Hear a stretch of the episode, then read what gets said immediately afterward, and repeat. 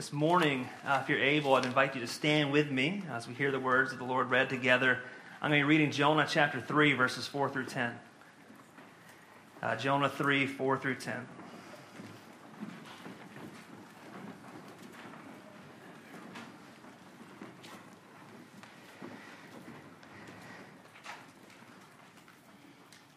It's the word of the Lord. Jonah began to go into the city, going a day's journey, and he called out, Yet forty days, and Nineveh shall be overthrown. And the people of Nineveh believed God. They called for a fast and put on sackcloth, from the greatest of them to the least of them. The word reached the king of Nineveh, and he rose from his throne, removed his robe, covered himself with sackcloth, and sat in ashes. And he issued a proclamation and published through Nineveh by the decree of the king and his nobles let neither man nor beast, herd nor flock, taste anything. Let them not feed or drink water, but let man and beast be covered with sackcloth, and let them call out mightily to God. Let everyone turn from his evil way and from the violence that is in his hands. Who knows? God may turn and relent and turn from his fierce angers so that we may not perish. When God saw what they did, how they turned from their evil way, God relented of the disaster that he had said he would do to them, and he did not do it. Uh, the grass withers, the flower fades, but the word of our Lord remains forever. Let me pray for us. Uh, Lord, we ask you to be with us today as we consider the words of Jonah. Uh, we pray, Lord, you'd be with us as we consider um, this message, uh, this warning from Jonah, the uh, response that we see in Nineveh, Lord, and as we consider ultimately your grace. Name and pray. Amen. Be seated.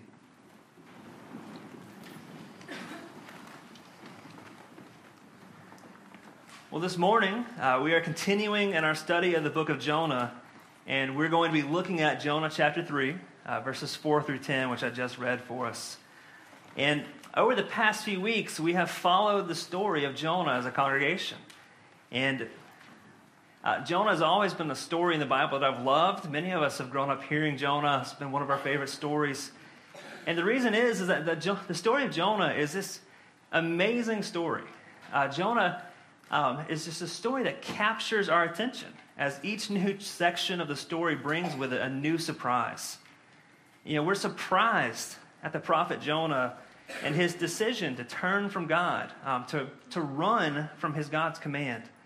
Uh, we're surprised at the greatness of the storm that terrifies experienced sailors as God intervenes in the life of his rebellious prophet who is asleep to the danger that he's in.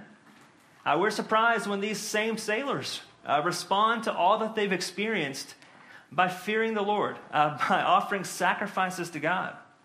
Uh, we're surprised when God reveals his total control over his creation and sends a great fish to miraculously preserve Jonah's life by swallowing Jonah. Uh, we're surprised that it's not until the moment that Jonah is in the belly of a great fish that we finally hear him pray to his God. Uh, we're, we're surprised when we see God's mercy on display as God recommissions Jonah at the beginning of this third chapter of this book. And this morning, in this story that is full of surprises uh, that capture our attention all throughout the story, uh, we are met with another incredible surprise. Uh, when Jonah, finally brought to obedience by God's gracious pursuit, when Jonah proclaims God's message, of coming judgment to the wicked people of Nineveh, the entire population of Nineveh responds by repenting. And in response to their repentance, God relents of his judgment against them. So the story of Jonah is this kind of this amazing story that is full of surprises that get bigger and bigger and bigger as the story goes on. And I think that this is one of the main reasons that we love the story of Jonah. You know, as humans, uh, we love to be amazed. We like to be surprised. Uh, that's why we tune in to things like dunk contest or to the Olympics or championship games. Uh, we love to be amazed uh, by these incredible feats performed by the world's greatest athletes. Uh, that's why we'll get up um, at I don't know if Christians can get up at ungodly hours, but that's why we get up at ungodly hours um, to watch a sunrise. Uh, some of y'all get up before the sunrise every day. You're like, what? But uh, for me, that's early. Uh, you get up super early to watch the sunrise. That's why you uh, hike through the woods to marvel at a waterfall. Uh, that's why, even in the 21st century, uh, we'll stop and we'll watch a magician or a one man band on the road like they would have in the 17th century. Um, and I'm somewhat embarrassed to admit this, but twice in my life, I have been fooled into staying up way past midnight uh, because a show on the Discovery Channel claimed, uh, first the first time, uh, they claimed they had evidence that dragons were real. Um, so that's all it took. Um, I'll go ahead and tell you that they did not actually have that evidence. Um, the second time, uh, I actually made Amanda stay up. It was like 2.30 in the morning. I was like, no, no, they found it, you know. Uh, the second time, they claimed they had evidence that megalodons, uh, the giant sharks, that megalodons were alive. They were living in the Atlantic Ocean. Um, they don't. They also don't have that evidence. Uh, so, but why do we do these kind of things? Why do we look to be amazed?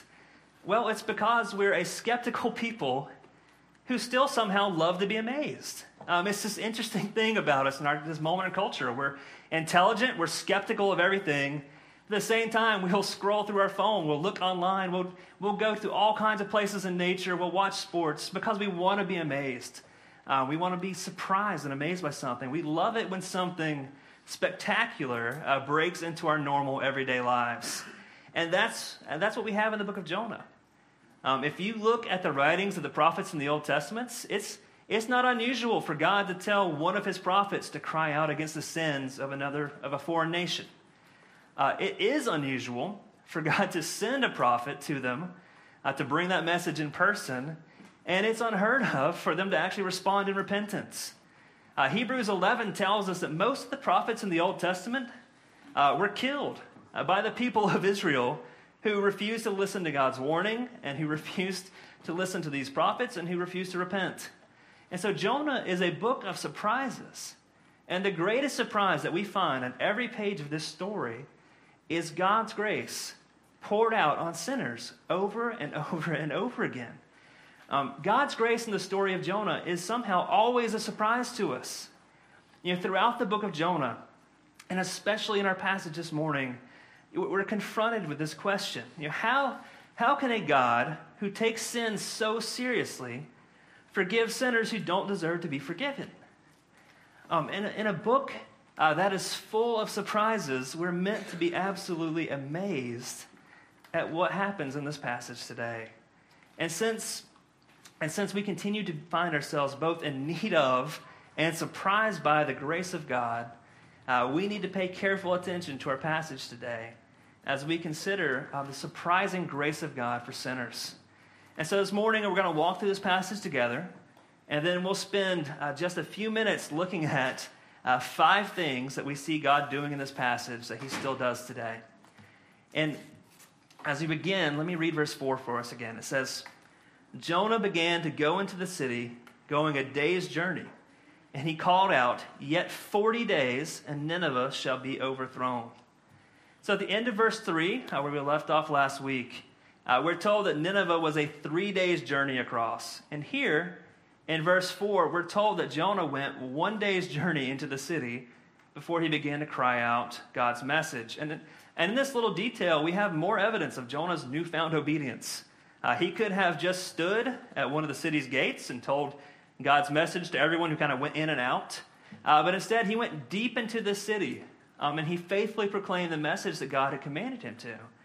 And, and what a message, right? What a message uh, to proclaim to your enemies. Yet 40 days and Nineveh shall be overthrown. Uh, this is the kind of message that no one wants to deliver uh, a message of God's impending judgment against sinners. And yet, that is the message that Jonah is given to deliver to this people. And there is no doubting uh, that it is a message of judgment. If you think of the number 40, uh, that's a number that we run into several times in the Bible. Uh, when you hear the number 40, you think of the 40 days and nights that it rained when God flooded the earth. Uh, you think of the 40 years that the Israelites uh, roamed in the wilderness while the faithless generation perished. You so 40 is a number that often represents God's completed judgment. Well, in 40 days, uh, God's wrath is going to be poured out on this city. And we know that because Jonah says that the city is going to be overturned. Um, that's the language used, that the city is going to be overturned. And the other time in Scripture that that phrase is used is when God is declaring his judgment against Sodom and Gomorrah. Uh, Jonah's message is short, but it's to the point. In 40 days, God is going to wipe the city of Nineveh and its inhabitants from the face of the earth. In, in verse 3 of this chapter, it referred to Nineveh as a, as a great city. And Nineveh fits the word great in every way. Uh, Nineveh was a large city, both in size and in population, um, especially so because uh, when they, um, in the ancient times they included the smaller cities around it when they counted kind of the size and the population of the city. Uh, Nineveh is kind of like Atlanta or Charlotte, where the smaller cities are, uh, that were nearby were kind of frequently referred to as the larger city. Uh, when you're trying to tell people where you're from, instead of saying York, you might say Rock Hill. You know, the nearest large city, you might say Charlotte. Um, if they don't know where Rock Hill is, you'll go to the next largest city. Um, you know, everybody in Georgia is from Atlanta. Um, I've, yeah, I've lived in four or five cities around there, and every time somebody asks me where I'm from, Atlanta, uh, because it's just easier from the, you know, they want to know something. Uh, the largest city is what they recognize. And so Nineveh was this large city um, by size, by population, especially when they included the little cities around it. And so it was a great city in that sense. Uh, we also know from history that uh, the city of Nineveh was well fortified. It was the leading city of Assyria, uh, which was the nation that constantly threatened Israel during this time period, and is also uh, the reigning, you know, sin city of the day. Uh, we're told in chapter in chapter one of Jonah uh, that their sin was so bad that God says that their evil has come up before me. And again, the only other time that God uses that phrase in the Bible is when he was talking about Sodom and Gomorrah, which he destroyed. And so this, this is the city that God has sent Jonah to with the message that in 40 days Nineveh will be destroyed. And the story began, uh, it began when God told Jonah to rise up and to call out against Nineveh, and Jonah has finally delivered the message. And, and the question now is well, how will they respond? Uh, what will what the people of Nineveh do with this message? And we find the response in verses 5 through 9. So let me read those verses again for us. And the people of Nineveh believed God. They called for a fast and put on sackcloth, from the greatest of them to the least of them. The word reached the king of Nineveh, and he arose from his throne, removed his robe, covered himself with sackcloth, and sat in ashes. And he issued a proclamation and published through Nineveh by the decree of the king and his nobles that neither man nor beast, herd nor flock taste anything. Let them not feed or drink water, but let man and beast be covered with sackcloth, and let them call out mightily to God. Let everyone turn from his evil way and from the violence that is in his hands. Who knows? God may turn and relent and turn from his fierce anger so that we may not perish. You know, as a reader, we're supposed to be surprised uh, when we read verses 5 through 9. And we're supposed to be surprised at what happens in Nineveh. An Israelite reading this story would have been absolutely floored when they read about Nineveh's response to Jonah's preaching. Uh, Israel very rarely responds in repentance to the preaching of a prophet. Uh, Jonah doesn't repent until he's in the belly of a great fish deep under the waters. Uh, we're told that when they heard this message, they believed God. And, and many of the commentators uh, on this passage, they note that even though Assyria was still uh, the main power in the region during that time, uh, the time of Jonah, that things weren't really going Assyria's way. They had suffered several natural disasters. they had begun to suffer military defeats. Uh, they had suffered multiple famines during this time, and, and these events that they had kind of gone through may have, may in, in some way explain why they were so receptive to Jonah's message. Um, when Jonah shows up, the people of Nineveh are ready to believe his word. Destruction is coming because uh, this once powerful nation had begun to, began to decline and started having famines, natural disasters, suffering military defeats. And then Jonah shows up and he says, In 40 days, the city is going to be gone. Uh, things were not going their way as a nation. And so when Jonah sh- shows up, they're ready to believe him. Uh, when Jonah shows up proclaiming their coming destruction, we're told that they believed God, uh, which means that they believed that the words of Jonah uh, were coming directly from God to them. And they responded with radical repentance. Uh, we're told um, that the people, uh, that the repentance started with the people in the streets, and that when the king hears about Jonah's message, he humbles himself and he joins in. he joined in the, um, with with the fasting, he joined in uh, with the wearing sackcloth instead of his royal robes.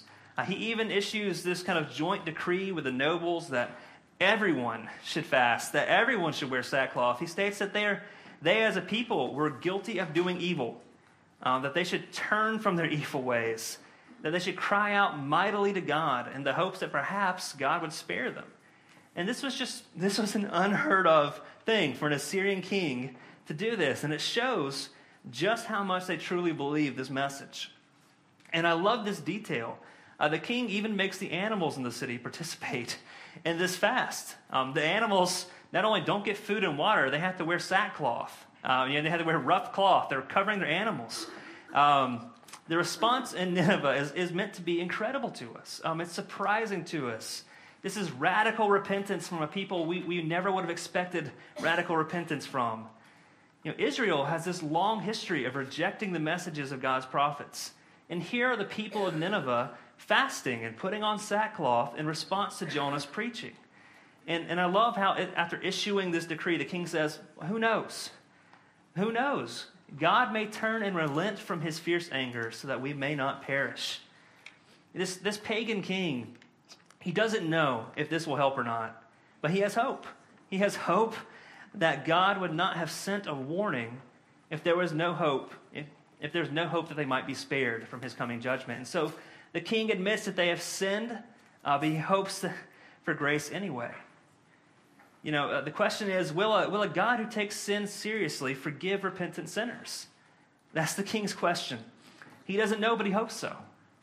And in verse 10, we see God's response. Verse 10 says, When God saw what they did, how they turned from their evil way, God relented of the disaster that he had said he would do to them, and he did not do it.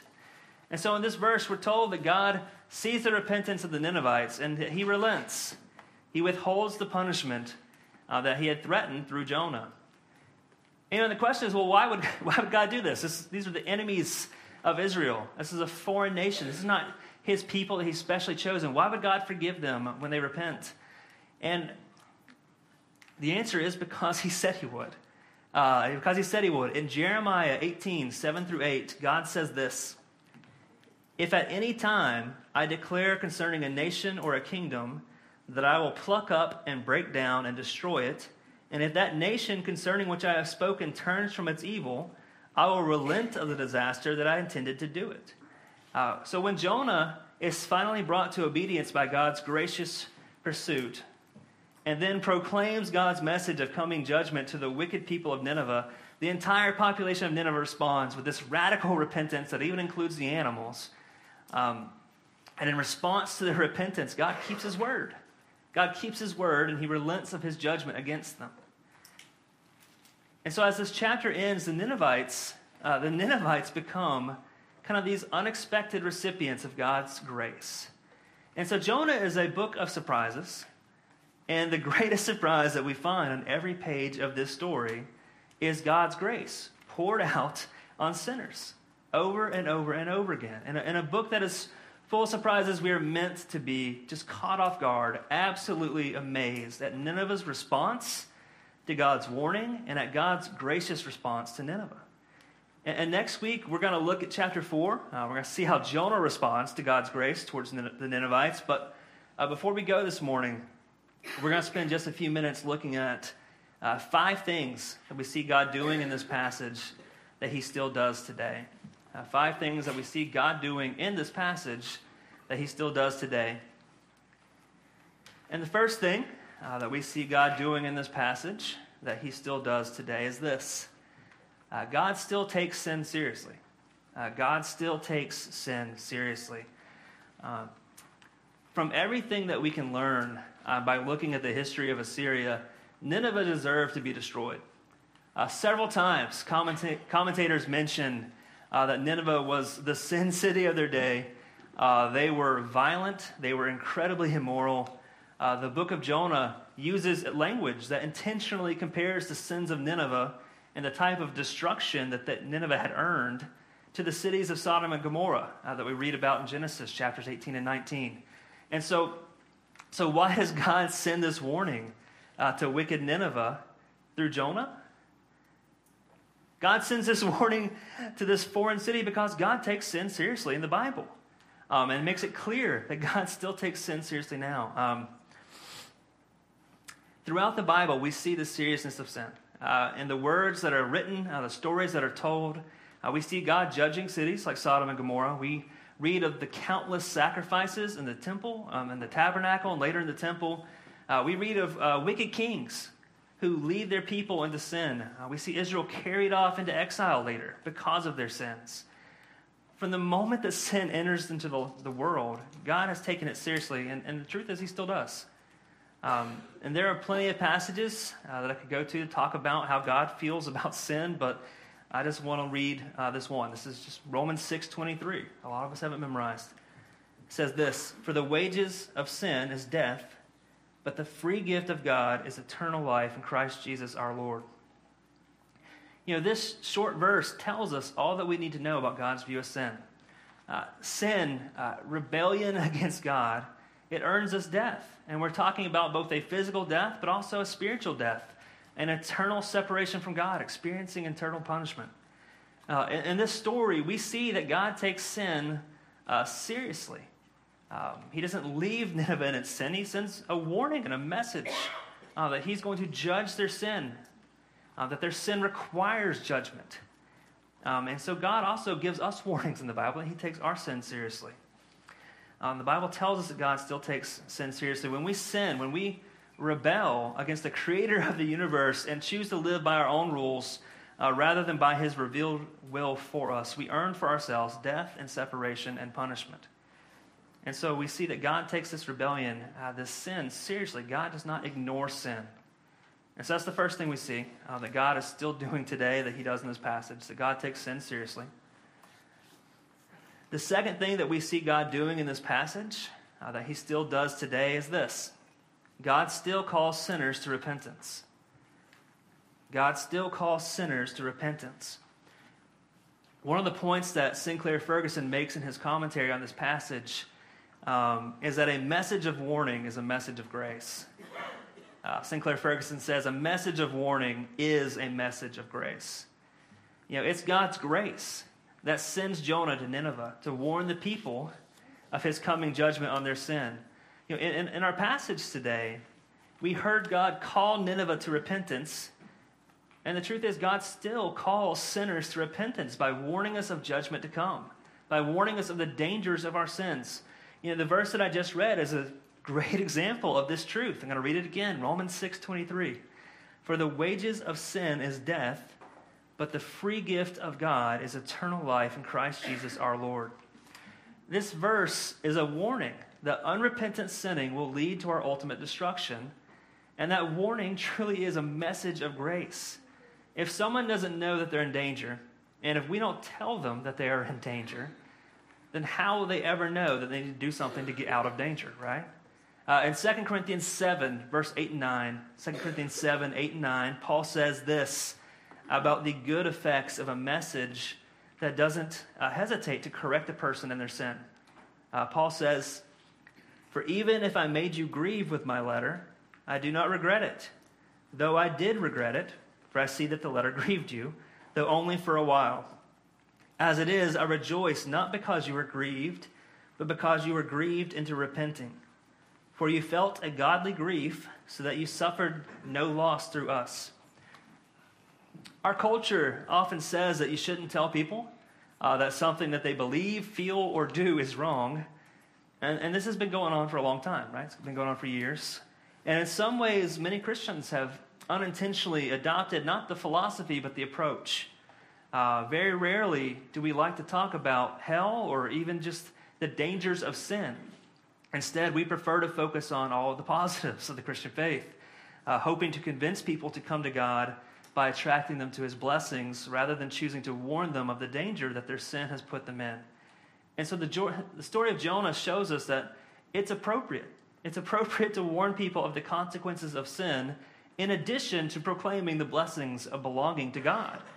And, and the reality is that in any other area of life, we would not hesitate to tell somebody that they were wrong about something this, this significant. Uh, if someone didn't realize that a bridge was out and they were about to drive into a river, we would do everything we could to warn them. If someone thought that 2 plus 2 equaled 5, uh, we would not hesitate to correct them. Uh, if they said that Abraham Lincoln was the first president of the United States, we would tell them about George Washington. Uh, if we care about the people in our lives, uh, then we shouldn't be afraid to lovingly tell them that they're wrong when it comes to the rejection of God. In, in the book of Jonah, uh, we see that a message of warning is a message of grace. And this is still true today. So that's the, the second thing that we see God doing in this passage that he still does today. God still calls sinners to repentance. The third thing that we see God doing in this passage uh, that he still does today is this uh, God still uses his word to change even the hardest of hearts. Uh, God still uses his word to change even the hardest of hearts. I keep trying not to say this because I want to say it next week, but I'm going to say it this week and next week. So, in the story of Jonah, uh, one of the things that we you know, that happens with Old Testament stories is sometimes it's a challenge for us uh, to see Jesus as the hero of the story. We, you know, there's these great characters who do wonderful things, and they're the hero of the story. That's not a problem in Jonah. Jonah is not the hero, right? uh, and the story of Jonah, God is the only hero available to us as we look at it. And so, in the story of Jonah, we see God's word at work changing hearts, including Jonah's, mainly Jonah's. Um, in Jonah's prayer of repentance from inside this great fish, uh, we hear uh, Jonah uh, drawing on the words of the Psalms as he finally cries out to his God from the depths. Um, when Jonah proclaims God's words of warning to wicked and hard hearted Ninevites, uh, they respond in repentance. When Jonah uh, tells the sailors about who his God is, and they see God um, calm this storm, uh, they respond uh, by offering sacrifices to God. Um, as the truth of God is proclaimed in the stories, they encounter God's word, encounter God's messages. Um, hearts are changed. And the truth is that God's word is still just as effective and just as powerful uh, today uh, to change even the hardest of hearts. Um, in 1 Corinthians chapter 1, verse 18, uh, we read this powerful truth. It says, For the word of the cross is folly to those who are perishing, but to us who are being saved, it is the power of God. I'm going to read, uh, this is Hebrews 4, verse 12. It says, For the word of God is living and active, sharper than any two edged sword, piercing to the division of soul and of spirit of joints and of marrow, and discerning the thoughts and intentions of the heart. Throughout the Bible, throughout the story of Jonah, we see that God's word is still powerful to change hearts. Uh, God is still using his word to bring the lost to himself. Uh, God is still using his word in the lives of his people uh, to guide us, to shape us, to grow us into the likeness of Christ. And this means that we need to be engaged with God's word uh, during the week. We need to hear God's word preached. We need to be reading God's word frequently. Uh, we need to be reflecting on the truths that we read, the truths that we hear, um, because God is still using His word to accomplish His work to change hearts. And so that's the third thing. Third thing that we see God doing in this passage that He still does today. The fourth thing that we see God doing in this passage that He still does today is this uh, God still forgives repentant sinners. God still forgives repentant sinners. I'm going to read uh, Psalm 130, verses 3 through 4. Uh, Psalm 130, 3 through 4. If you, O Lord, should mark iniquities, O Lord, who could stand? But with you there is forgiveness, that you may be feared. In this story, uh, we see that this verse is true over and over and over again. As we read the story of Jonah, uh, we see God forgiving disobedient Jonah. We see God forgiving pagan sailors. We see God forgiving the people of Nineveh. Um, the good news for us this morning is that God still forgives sinners. And, and here's how we know this, right? Um, in Romans 5, verses 6 through 11, we're told that God sent his son, Jesus Christ, to die for our sins while we were still sinners. You know, that, that question of, well, how can God simultaneously take sin seriously and yet forgive repentant sinners? This is the answer. I'm going to read it for us Romans 5, 6 through 11. For while we were still weak, at the right time, Christ died for the ungodly. For one will scarcely die for a righteous person, though perhaps for a good person one would dare even to die. But God shows his love for us in that while we were still sinners, Christ died for us. Since therefore we, we have now been justified by his blood, much more shall we be saved by him from the wrath of God.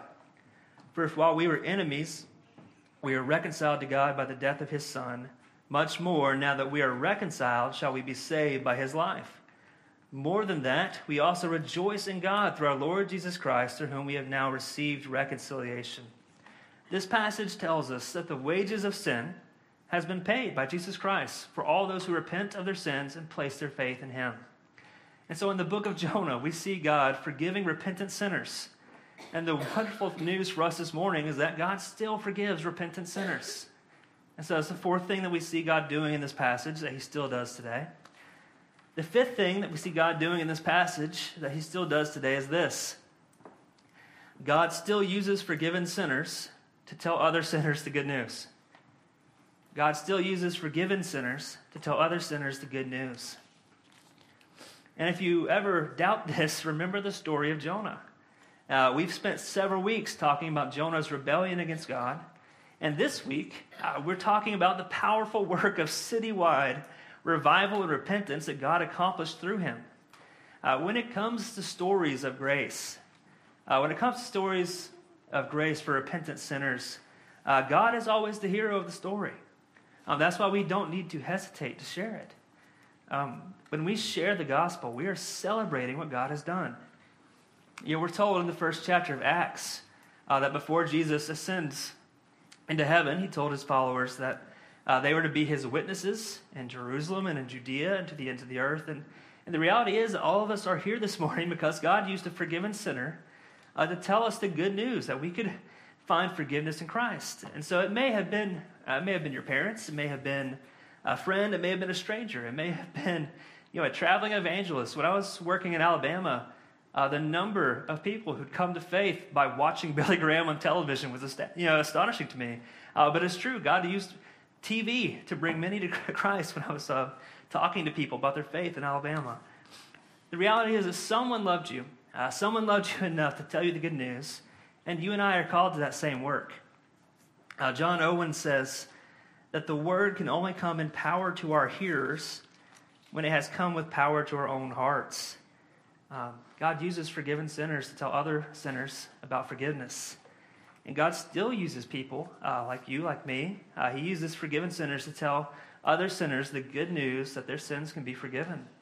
And as we carry this message, we trust uh, that God will use it powerfully to change hearts, uh, to change lives, just like He, is, he has in our lives, uh, just like He did in this uh, wicked city long ago. And so, as our God continues to surprise us with his never ending grace, uh, we respond. We respond. Um, by being surprised again and again at his amazing grace, which would have been a good song to sing afterwards, but I didn't do that. Uh, but we were amazed by God's grace over and over again. And so um, let,